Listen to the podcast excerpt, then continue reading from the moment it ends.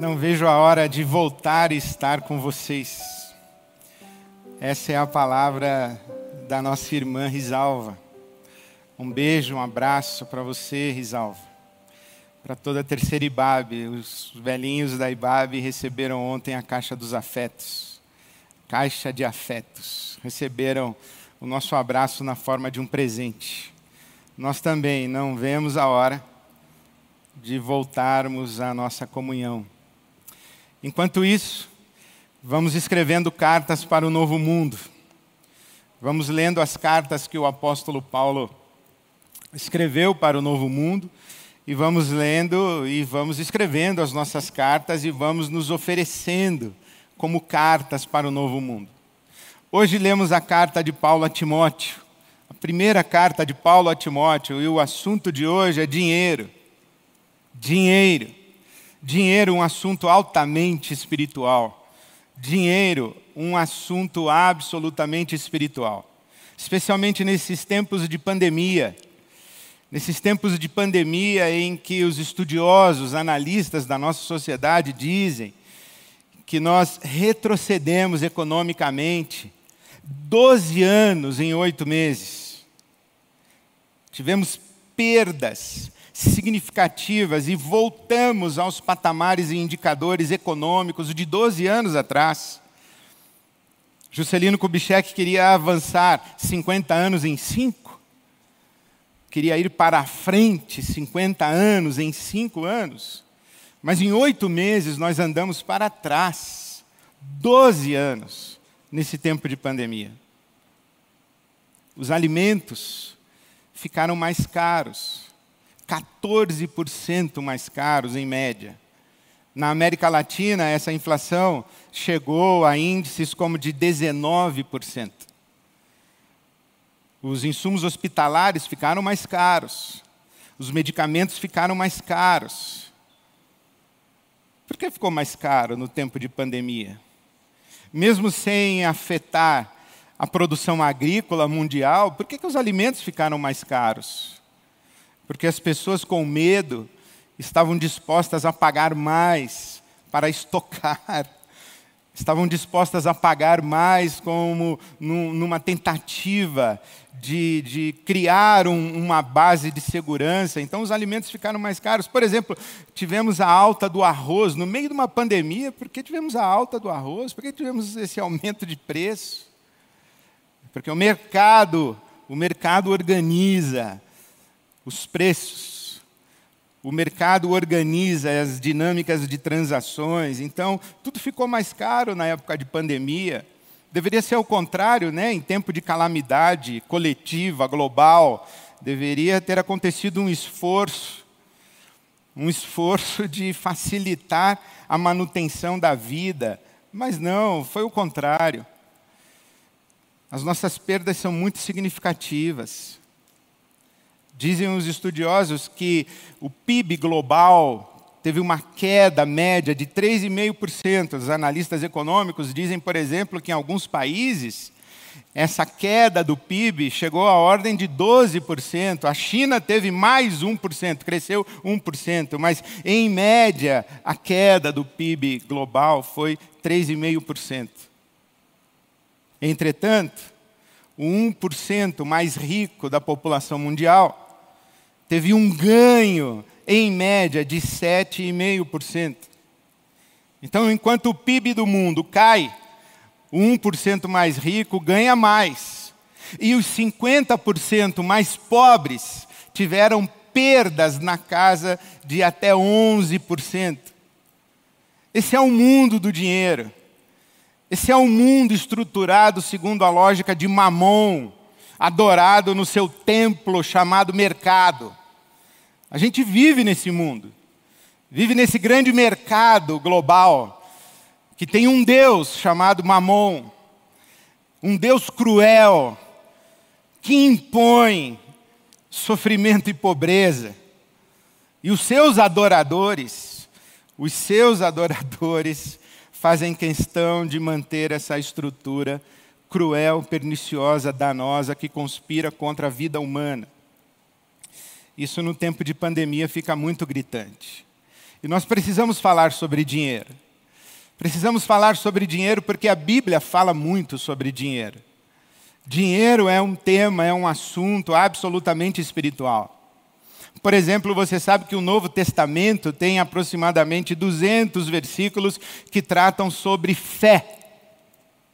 Um pouco mais de 200 versículos que tratam sobre salvação. Mas tem mais de dois mil versículos que falam sobre dinheiro.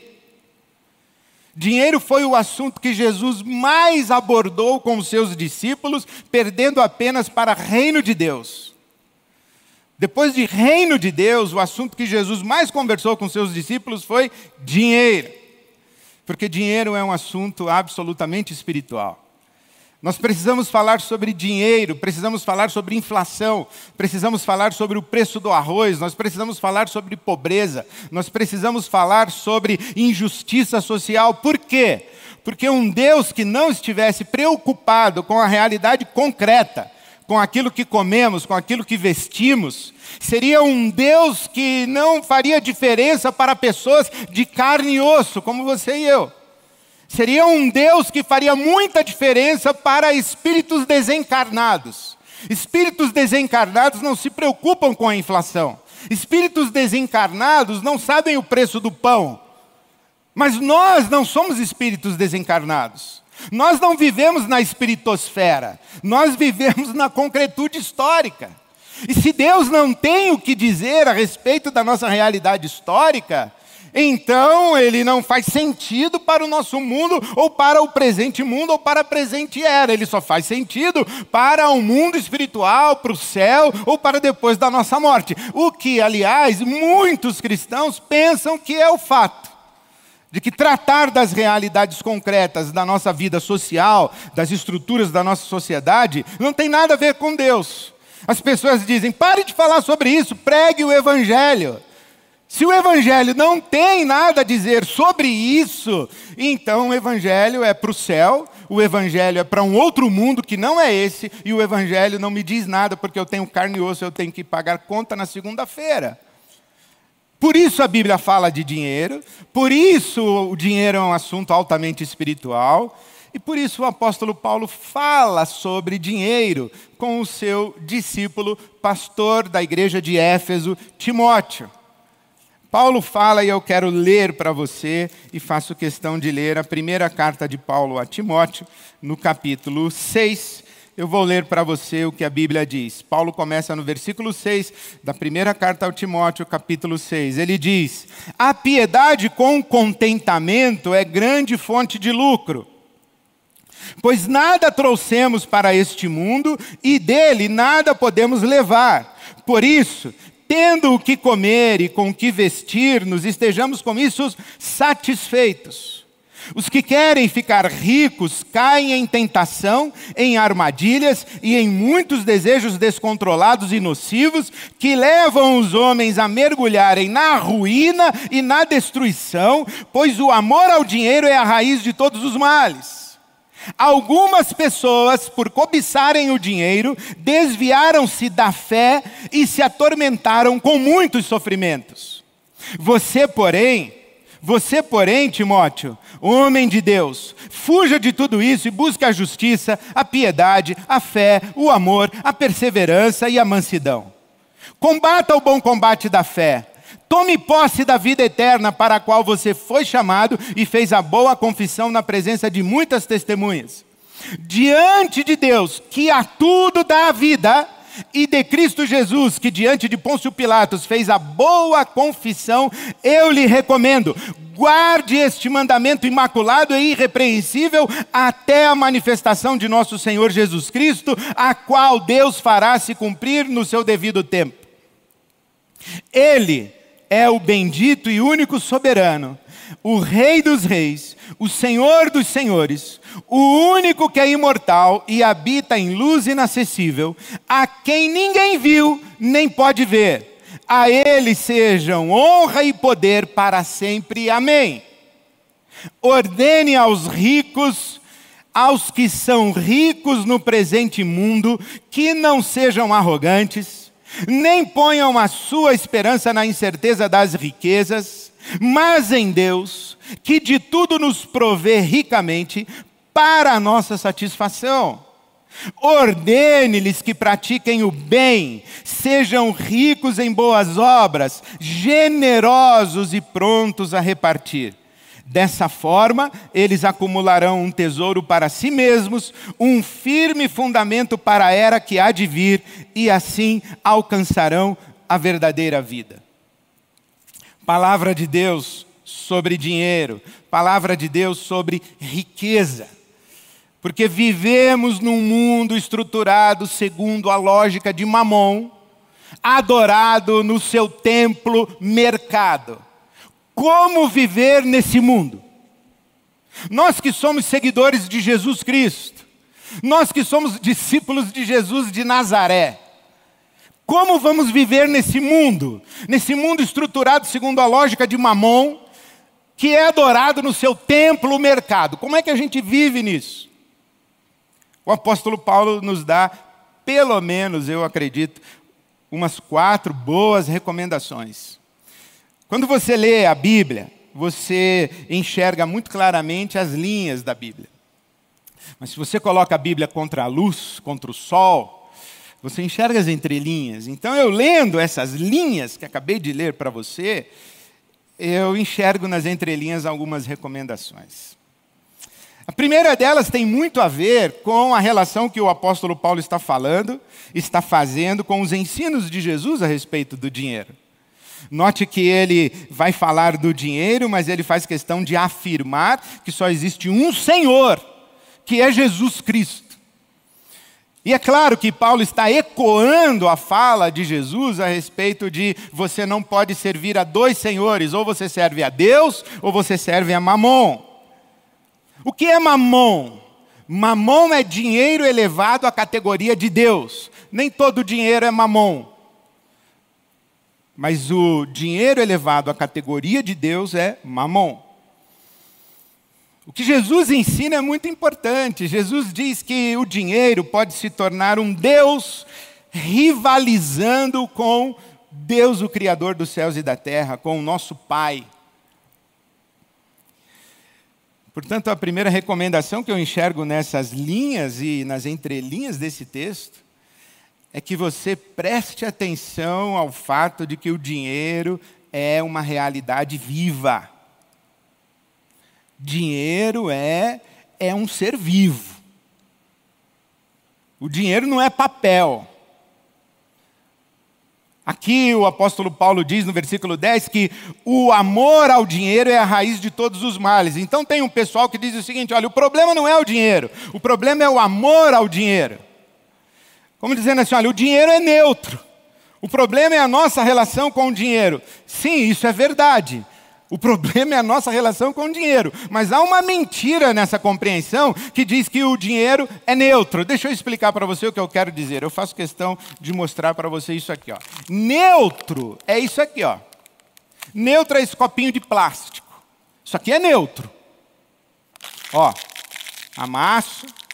Isso aqui é neutro. Por exemplo, quando esse copinho está aqui, ó, e eu passo por ele, ele não fala comigo. No máximo, se eu for uma pessoa educada, eu vou pegar e jogar no lixo. Mas é muito provável que eu passe por ele, acreditando que alguém vai fazê-lo. Ele não fala comigo porque ele é neutro.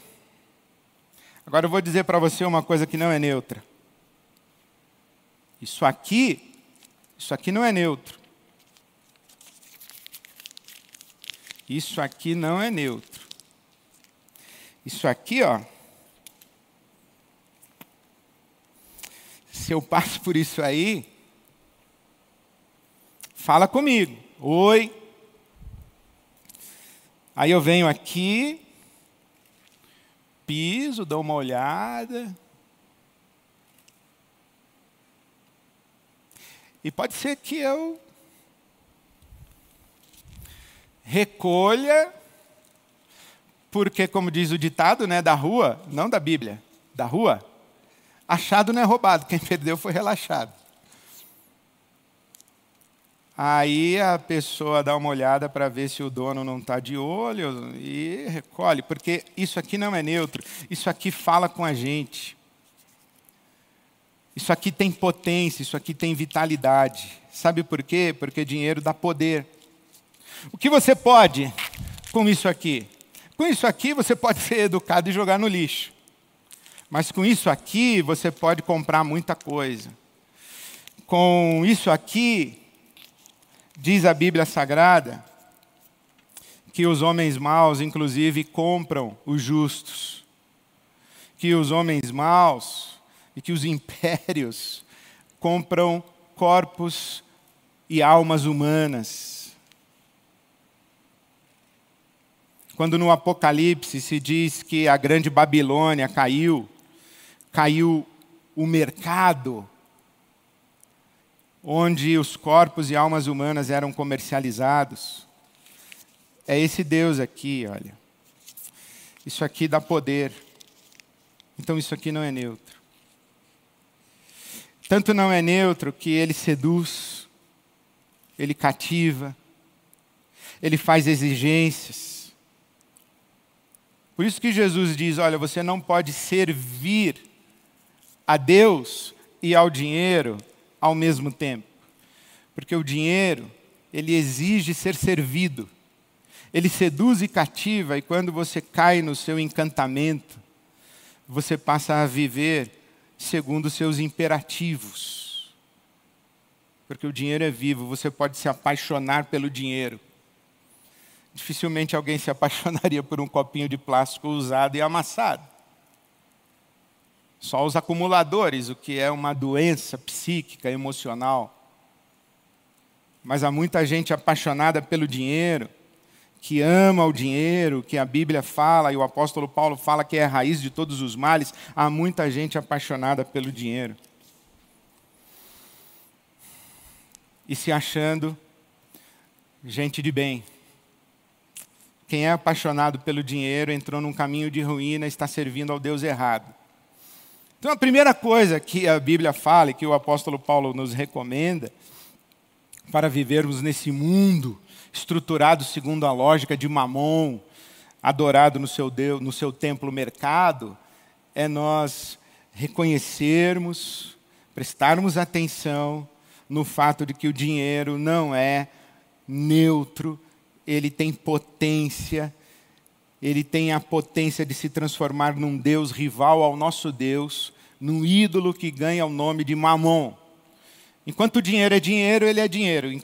Quando ele se torna Deus ou ocupa o lugar de Deus, ele se torna Mamon. A segunda coisa, portanto, que a Bíblia Sagrada vai dizer para nós e que o apóstolo Paulo vai sugerir e recomendar para nós para vivermos nesse mundo estruturado segundo a lógica de Mamon, é nós estruturarmos a nossa própria vida fora da lógica do mamon.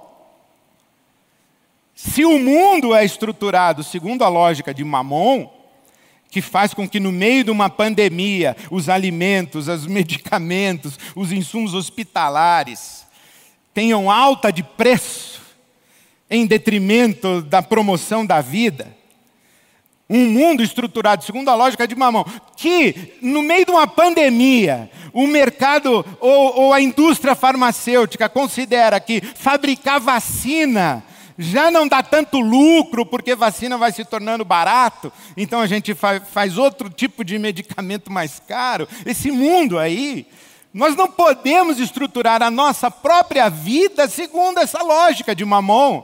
Nós temos que, que, buscar outras categorias de estruturação da nossa vida. Por isso o apóstolo Paulo vai dizer o seguinte: olha, a piedade com contentamento é fonte de lucro. Tendo o que comer, tendo o que vestir. Novamente, olha a referência a Jesus. Jesus disse: Não ande ansioso quanto ao que comer, não ande ansioso quanto ao que vestir. Então Paulo diz: olha, tendo que comer e tendo que vestir, estejamos satisfeitos. Estejamos satisfeitos, tendo o mínimo, tendo o básico, tendo o suficiente, tendo o que comer e o que vestir. O que Paulo está dizendo, trazendo para dois mil anos depois, o que Paulo está dizendo é: você não pode estruturar a sua vida na lógica do consumo. E acreditar que, que a sua vida ela, ela será significativa a partir da, da abundância dos seus bens. Não foi o que ensinou Jesus no Evangelho de Lucas, capítulo 16, que a vida de um ser humano, a vida de um homem, não consiste na abundância dos bens que ele possui. Então nós não podemos cair nessa lógica de, de consumo, porque o mercado, o mercado vive do consumo. E o consumo é a lógica de acúmulo e substituição. O seu iPhone número 1 não vale nada perto do número 2, e não vale nada perto do número 3, do número 5, do número 7, do número 10, do número 10X, do número XR, do número YZ, e daqui a pouco, e você vai substituindo, substituindo, substituindo, e isso não tem limite. Você vai substituindo e vai acumulando. É mais uma bolsa, é mais um sapato, é mais uma caneta, é mais uma camisa, é mais isso, é mais, é mais.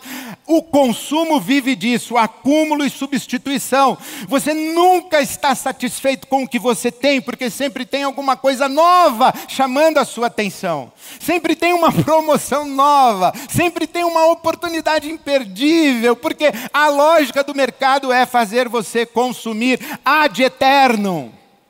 E Paulo diz: sai disso. Não faça a sua vida depender das coisas que o dinheiro pode comprar. Sai de servir mamon, sai disso.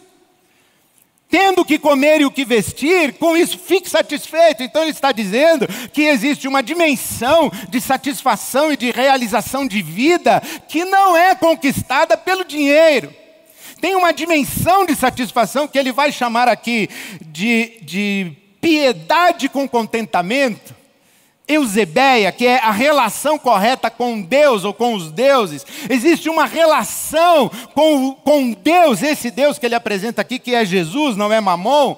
Existe uma relação com Deus que leva você a uma satisfação e a um contentamento, a uma realização de outra ordem daquela oferecida pelo dinheiro. E isso, inclusive, o mercado sabe.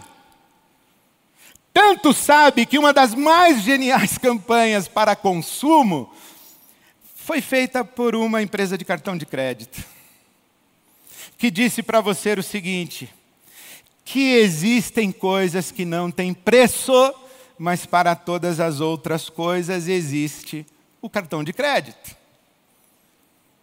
E se você pensa que eles estavam dizendo, organize a sua vida, fundamente a sua vida, estruture a sua vida, nessas coisas que não têm preço. Não, eles estavam dizendo: use o nosso cartão de crédito, porque tem coisa que você não vai conseguir comprar nada, mas tem muita coisa que você compra com dinheiro. Então, organize a sua vida com as coisas que você compra com dinheiro. Use o nosso cartão de crédito. A sua vida não pode ser estruturada à base das coisas que o dinheiro pode comprar. Não pode. Porque o dinheiro é um Deus cruel. E é isso que o apóstolo Paulo vai dizer aqui. Ele vai dizer que as pessoas que, que querem ficar ricas, as pessoas que querem acumular coisas nas suas vidas, olha o que ele diz aqui.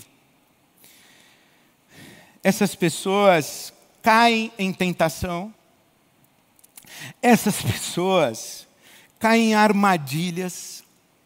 Essas pessoas perdem o controle sobre a sua capacidade de desejar, desejos desenfreados e nocivos. Elas perdem o controle sobre a capacidade de desejar, perdem o juízo sobre o que desejar. E aí, diz o apóstolo Paulo, os homens caminham na direção da ruína e da destruição, chegando a ponto de desviarem-se da fé e atormentarem-se com muitos sofrimentos. Então, a terceira recomendação do apóstolo Paulo é: coloque o dinheiro no lugar dele. Diga que ele é só dinheiro. Não deixe ele crescer para cima de você e se tornar mamão. O Senhor da sua vida é Jesus, não é Mamon. É Jesus. Ele é o bendito e o único soberano, o Rei dos Reis, o Senhor dos Senhores, Ele Jesus. Ele é o único que é imortal e habita em luz inacessível, e ninguém viu nem pode ver, a Ele seja a honra, o poder para sempre. Amém. O Senhor da sua vida é Jesus. Por isso que Paulo diz a Timóteo: ele, ele vem falando sobre dinheiro, ele vem falando sobre líderes espirituais gananciosos, ele vem falando de consumo, ele vem falando das maldições do dinheiro. E aí, lá pelas tantas, no versículo de número 11 do capítulo 6, ele diz: Você, porém, tu, porém, homem de Deus. Você é homem de Deus. Então diga para o dinheiro que ele não é o seu Senhor. Você serve a Jesus. E quando você serve a Jesus, a sua vida, ela se organiza e se estrutura de outra maneira. E de que maneira é essa? Você não põe a sua confiança no dinheiro, o que diz o apóstolo Paulo aqui no versículo 17. Você não é arrogante, você não é presunçoso, você não vive, como diz o Eugene Peterson na tradução da Bíblia, a mensagem. Você não é uma pessoa que confia em mamon, e porque você tem muito mamon, porque você tem muito dinheiro, você tem aquela empáfia, a empáfia. Não, você não é esse tipo de gente. E você, você não põe a sua esperança Olha, olha que impressionante essa linguagem do apóstolo Paulo. A gente põe esperança no nosso Deus. A gente não pode pôr esperança no dinheiro. Porque o dinheiro é incerto. Ele vem ele vai. E a gente está assistindo aí, nesse tempo de pandemia, um fenômeno de mobilidade social e de transação e transição de riquezas muito interessante. Tem gente que era pobre e continuou pobre e mais pobre ainda. Infelizmente. Tem muita gente assim. Muita gente que era pobre continuou pobre e mais pobre ainda. Tem gente que era pobre e começou a ganhar dinheiro, ganhou dinheiro na pandemia como nunca antes. Porque o seu negócio, o seu tipo de trabalho, o, mercado onde atua, foi um mercado que cresceu na pandemia. Se tem mercado que diminuiu na pandemia, se tem negócio que fechou na pandemia, tem negócio que surgiu na pandemia, tem negócio que foi potencializado na pandemia. Então tem gente que era rica e ficou mais, que era pobre e ficou um pouco mais rica. Teve gente que não era nem rico nem pobre, continua nem rico nem pobre, não está sendo muito afetado pela pandemia, pelo menos economicamente. Agora, tem muita gente que era rica e está ficando pobre. E quando eu falo de rico, eu não falo de rico milionário, eu falo de gente rica.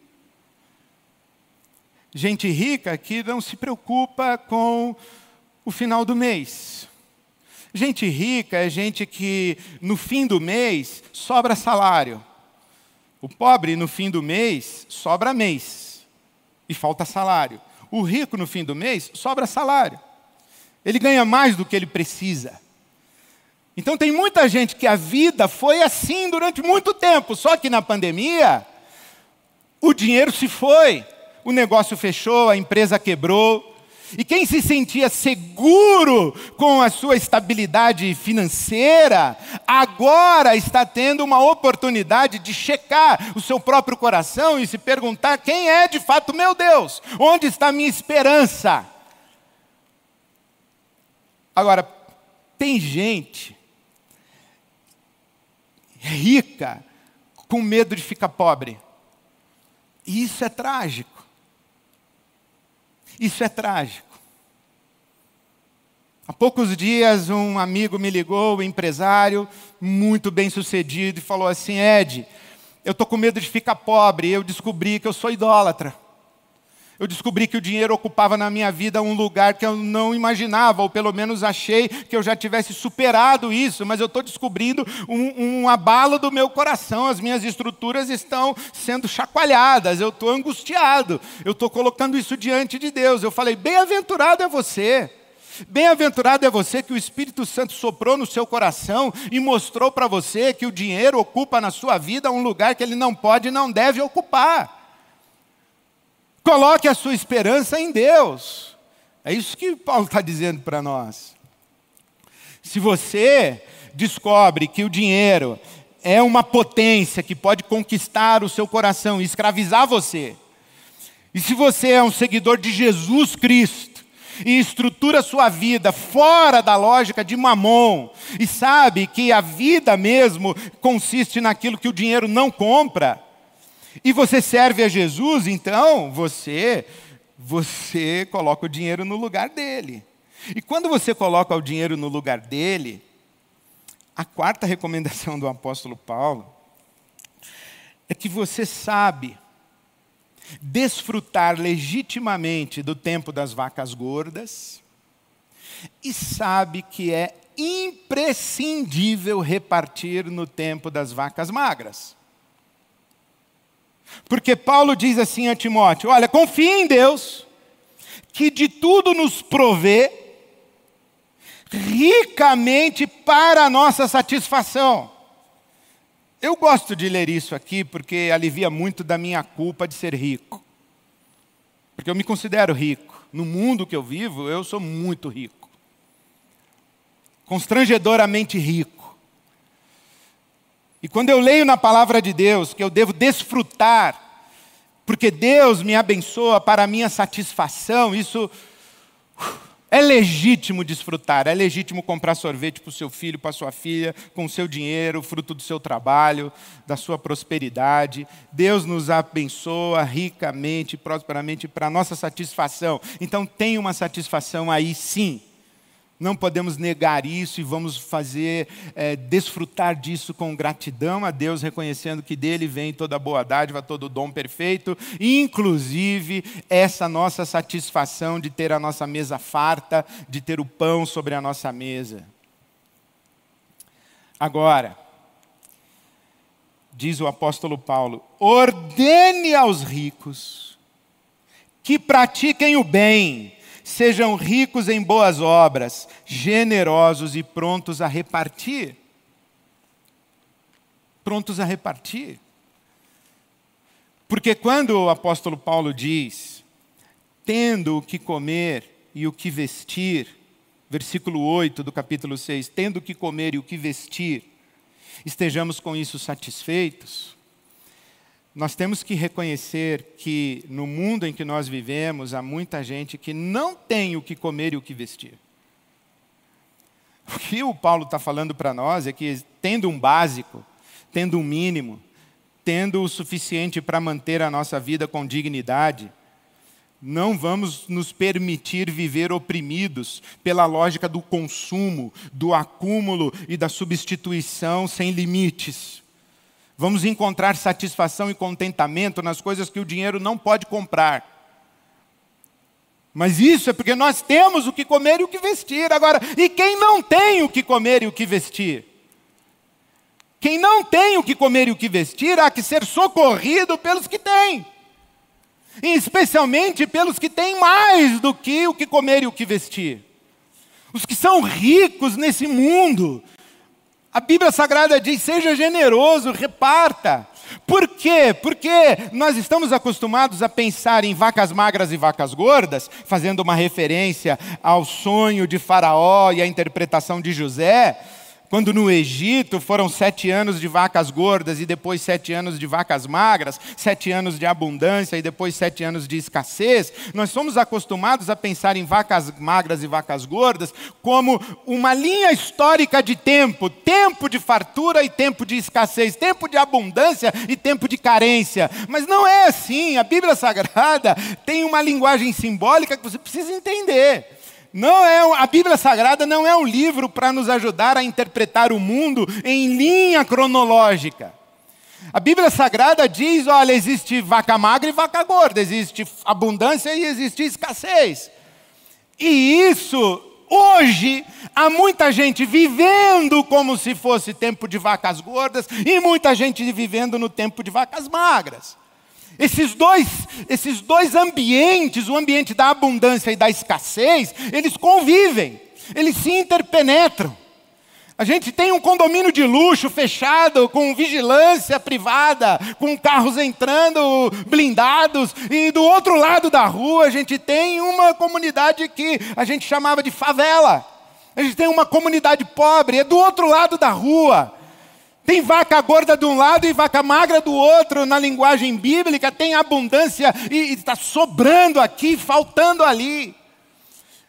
Então, se nós somos seguidores de Jesus, nós temos que estruturar a nossa vida com a imprescindibilidade da doação, da partilha, da generosidade.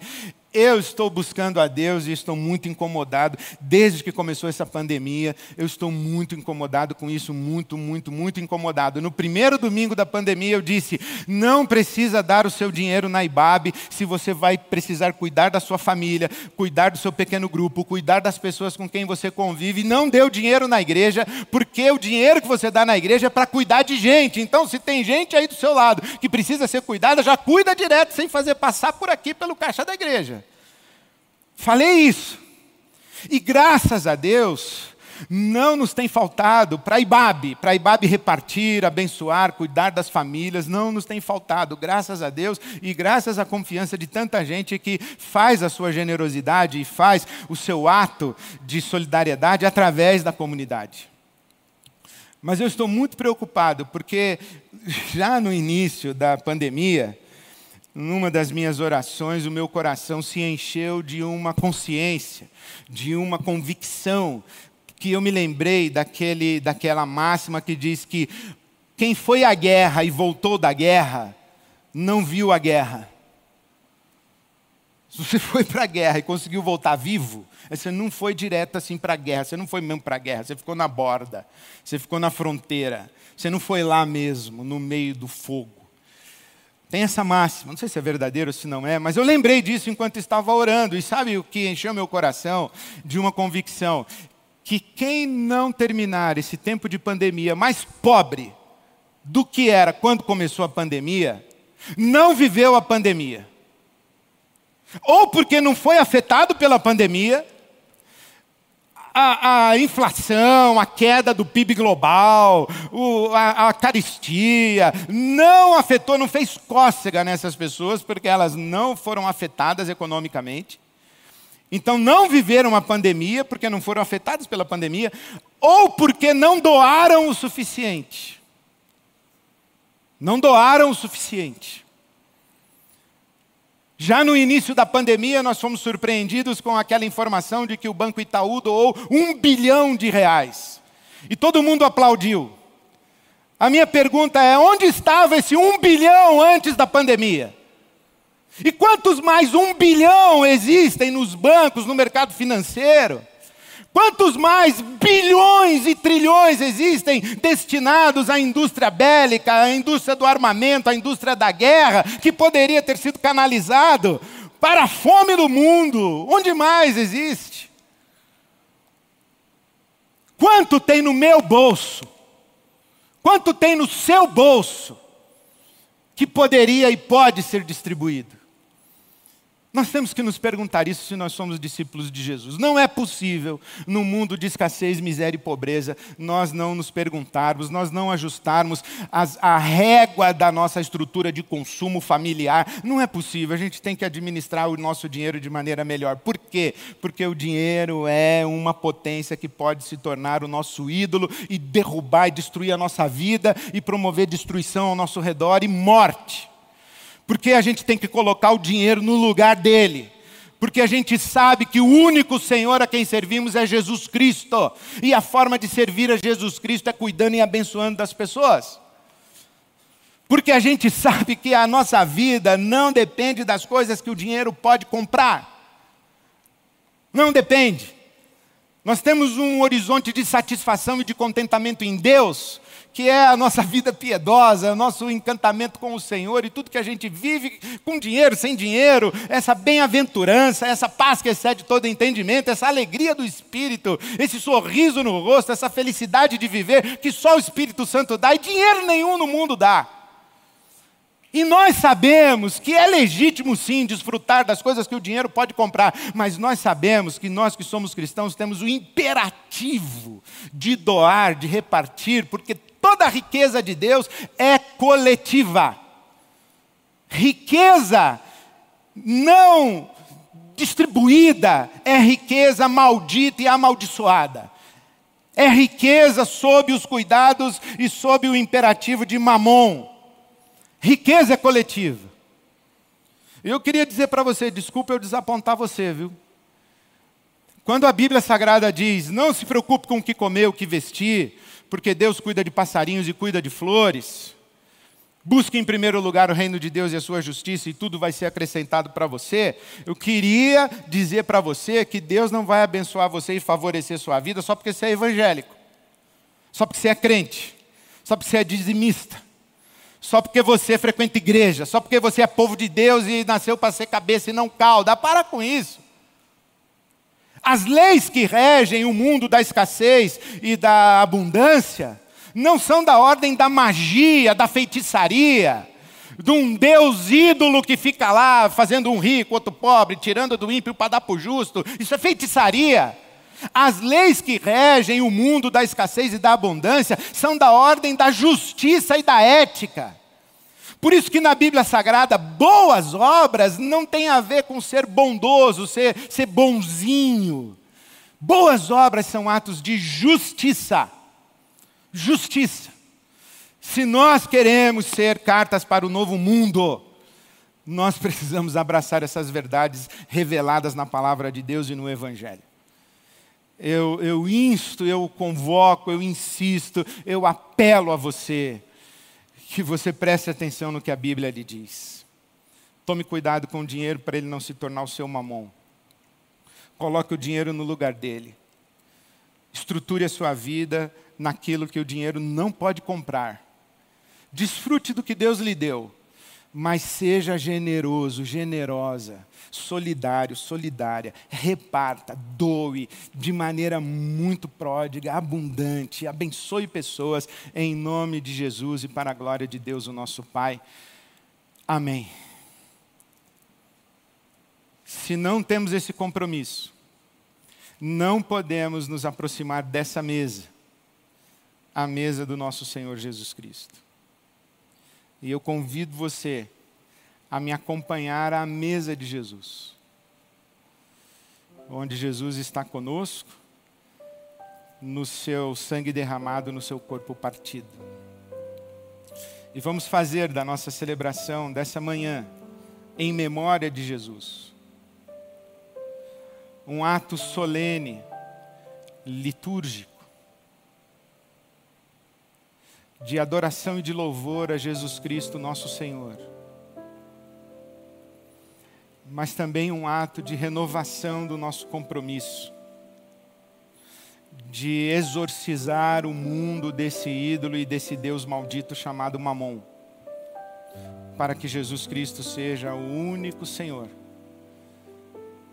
de nossa vida pessoal, de nossa família, de nossa comunidade, de nossa sociedade e do mundo, para a glória de Deus. Venha comigo.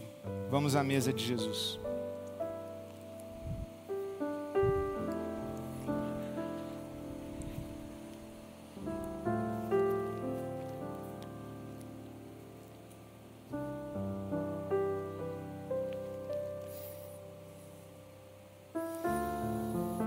Leio uma outra carta do apóstolo Paulo.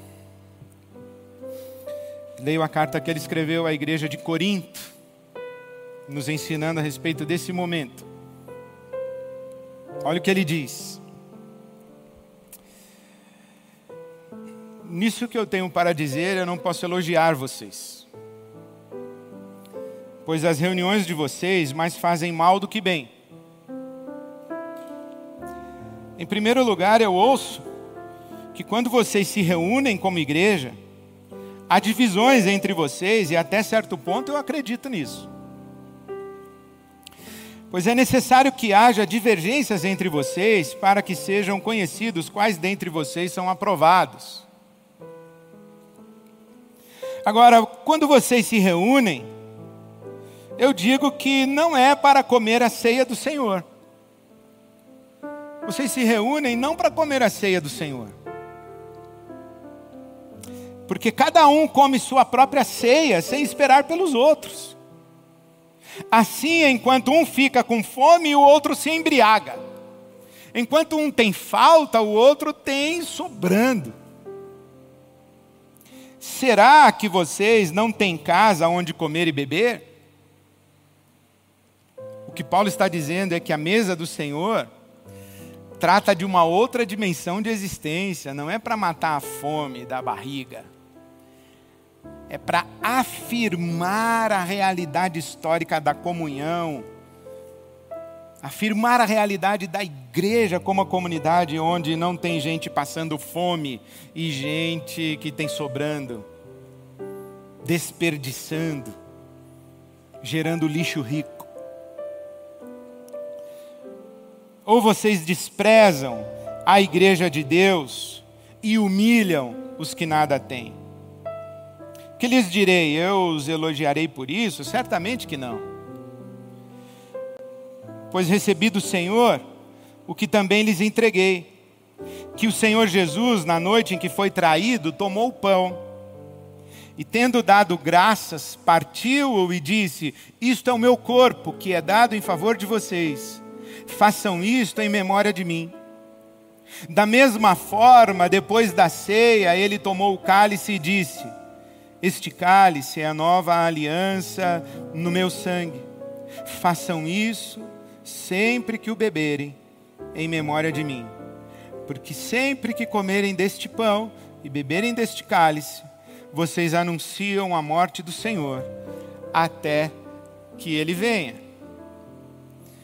É com esse espírito e com esse ensinamento da palavra de Deus que nos aproximamos do corpo de Cristo e do sangue de Cristo simbolizados no pão e no, no cálice, no pão e no vinho. Lembrando que a igreja é essa grande família, essa grande comunhão, onde ninguém pode se sentir só, onde ninguém pode se sentir fora da mesa e onde ninguém pode ter falta de pão, de abraço e de família. Se celebramos dessa maneira, o pão e o vinho que repartimos ganham uma profunda dimensão profética e anuncia e anuncia a potência da cruz do Calvário e anuncia a esperança da vinda de Jesus para consumar o reino e entregá-lo ao Pai. Para esse dia, quando Jesus, entregando o reino ao seu Pai, instaurar e estabelecer para todo sempre e em todo o cosmos o fato de que Deus é tudo em todos. Por isso eu convido você a tomar o pão, parti-lo e orar comigo em gratidão a Deus. Obrigado, Senhor nosso Deus, nosso Pai, por Cristo Jesus e pelo corpo de Cristo partido por nós. Obrigado por Cristo Jesus, o pão da vida. Obrigado Obrigado a Deus, nosso Pai, por oferecer a nós uma mesa, uma mesa de fartura e abundância. Obrigado por derramar sobre a nossa cabeça o óleo santo, bendito do Teu Espírito. Obrigado. Diante de Ti, e do corpo partido de Cristo Jesus. Em gratidão ao Senhor, nos comprometemos a partir também o nosso pão e repartir o nosso pão, assim como Cristo Jesus partiu e repartiu o seu próprio corpo conosco. Assim celebramos para a tua glória. Amém. Comamos juntos. O pão que simboliza o corpo de Cristo.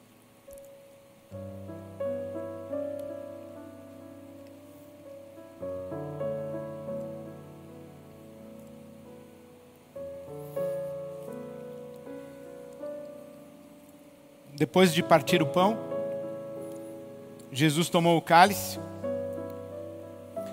e disse: Esse é o meu sangue o sangue da nova aliança. Não mais o sangue dos animais, não mais o sangue dos sacrifícios que precisam ser repetidos, repetidos, repetidos. Nesse sangue do Cordeiro de Deus que tira o pecado do mundo, se põe fim a toda e qualquer pretensão ilógica de sacrifícios. Porque nesse sangue Deus celebra conosco uma nova, viva e eterna aliança, porque esse sangue é conhecido desde antes da fundação do mundo. E é porque é conhecido desde antes da fundação do mundo, é que nesse sangue nós temos esperança de futuro. E nós temos esperança da consumação do reino de Deus. Por isso anunciamos o sangue e a morte de Jesus até que ele venha. E nós esperamos e sabemos que em breve virá. Oremos juntos. Maranata. Ora vem, Senhor Jesus. Maranata. Ora vem, Senhor Jesus. Bebamos juntos o sangue simbolizado no vinho.